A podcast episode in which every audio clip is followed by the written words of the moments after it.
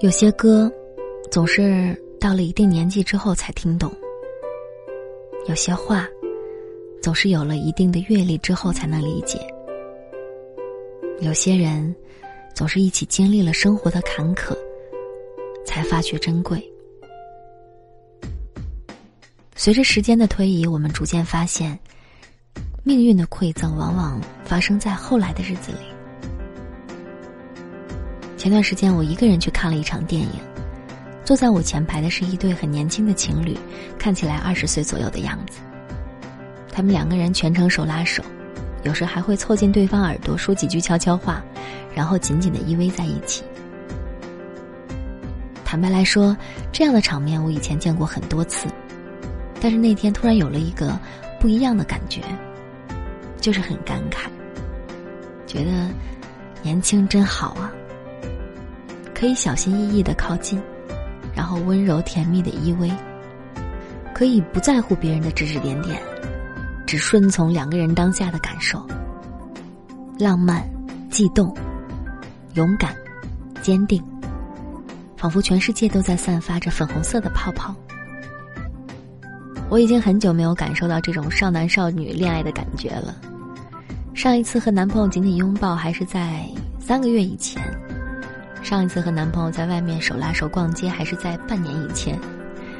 上一次男朋友说我爱你这三个字的时候，还是去年的恋爱纪念日上。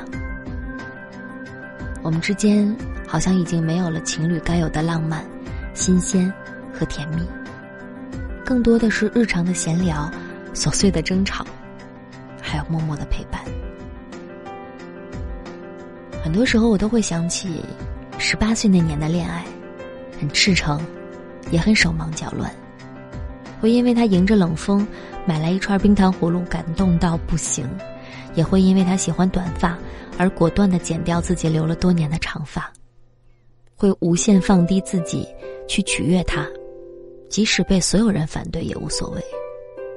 可是，一旦产生分歧，又会变得作天作地，有话不好好说，非要让他去猜一猜。猜对了就觉得对方很爱我，遇到了一个很懂自己的人；猜错了就觉得他好像 没有那么爱我了。一个小小的细节就能决定我们整段感情的判断。十八岁的恋爱虽然很炽热，但是也总是没有安全感的，容易患得患失，会因为对方的一句话突然情绪低沉，也会因为对方忘记重要的日子而彻夜难眠。会因为两个人偶然的争吵就变得，就觉得天快要塌了。即使在一起的时候好好的，也总会在某些时刻突然就猜想：万一他喜欢上了别人怎么办呢？于是，在感情里反复的试探，又反复的推开，把自己和对方都折磨得遍体鳞伤。那样的爱情确实很鲜活、很热烈，但是经历一次就够了。到了二十岁之后，对于感情的表达就显得克制收敛了很多，不再把“只要你对我好就够了”当成感情唯一的要求，也不会再为对方喜欢而勉强自己去做一些不喜欢的事情。学会了权衡利弊，也学会了反复衡量，就连当初那些嗤之以鼻的现实问题，现在也让我觉得习以为常了。不过好的一面是我们学会了有话直说。想对方的时候，就会大大方方的告诉他：“我这会儿挺想你的。”说完还要补充一句：“希望你也是。”如果对方的某句话伤到了自己，也会在冷静之后告诉他：“你不要再这样说了，真的会让我难过。”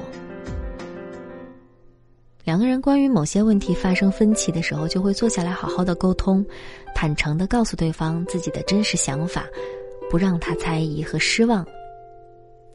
在这样的夹缝当中裹挟，来累积，既不委屈自己，也不委屈对方，以一种健康舒服的生活方式，平淡相处。这大概就是十八岁和二十八岁恋爱的区别吧。少了一些单纯、勇敢、热烈，但是多了一份成熟、理智、安心、是遗憾，但也是蜕变。也许在很多个瞬间，我们都会怀念年轻时候那种幼稚单纯的恋爱。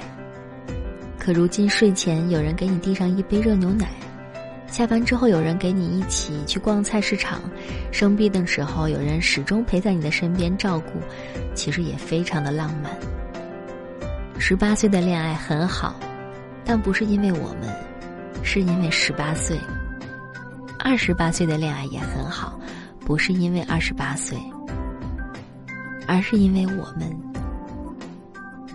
此刻的我们，就是最好的。